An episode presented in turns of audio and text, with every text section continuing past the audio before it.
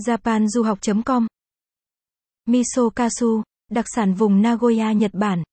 Ở xứ sở mặt trời mọc có rất nhiều món ăn ngon và độc đáo luôn để lại ấn tượng trong lòng những du khách ghé qua nơi đây.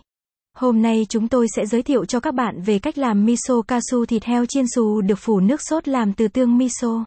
Khi thưởng thức bạn sẽ cảm nhận được miếng thịt heo ngoài giòn trong mềm sẽ tan chảy trong miệng cùng với hương vị thanh nhẹ của sốt miso hòa quyện vào thịt heo.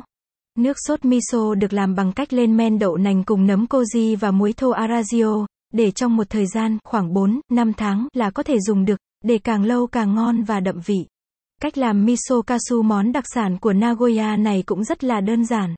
Các bạn tham khảo công thức dưới đây nhé. Cách làm miso kasu. 1. Chuẩn bị. Phần thịt heo thịt thăn heo. 500g. Bột mì. 50g. Bánh mì sandwich. 6 lát.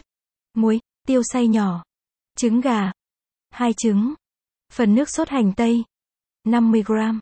Teriyaki. một muỗng canh. Táo. 1 phần 2 trái. Đường. một muỗng canh. Bắp cải. 200g. Sốt miso. 100g.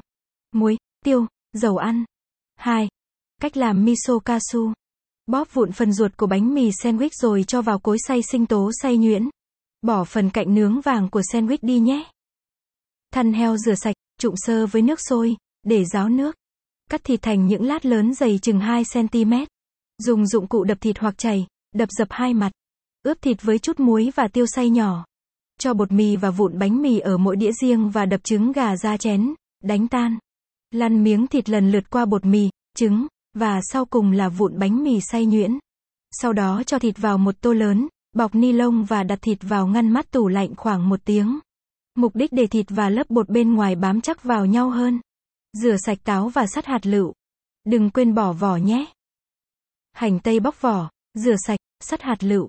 Cho sốt miso, teriyaki, đường, táo và hành tây vào nồi, nấu lửa nhỏ khoảng 5-8 phút thì tắt bếp.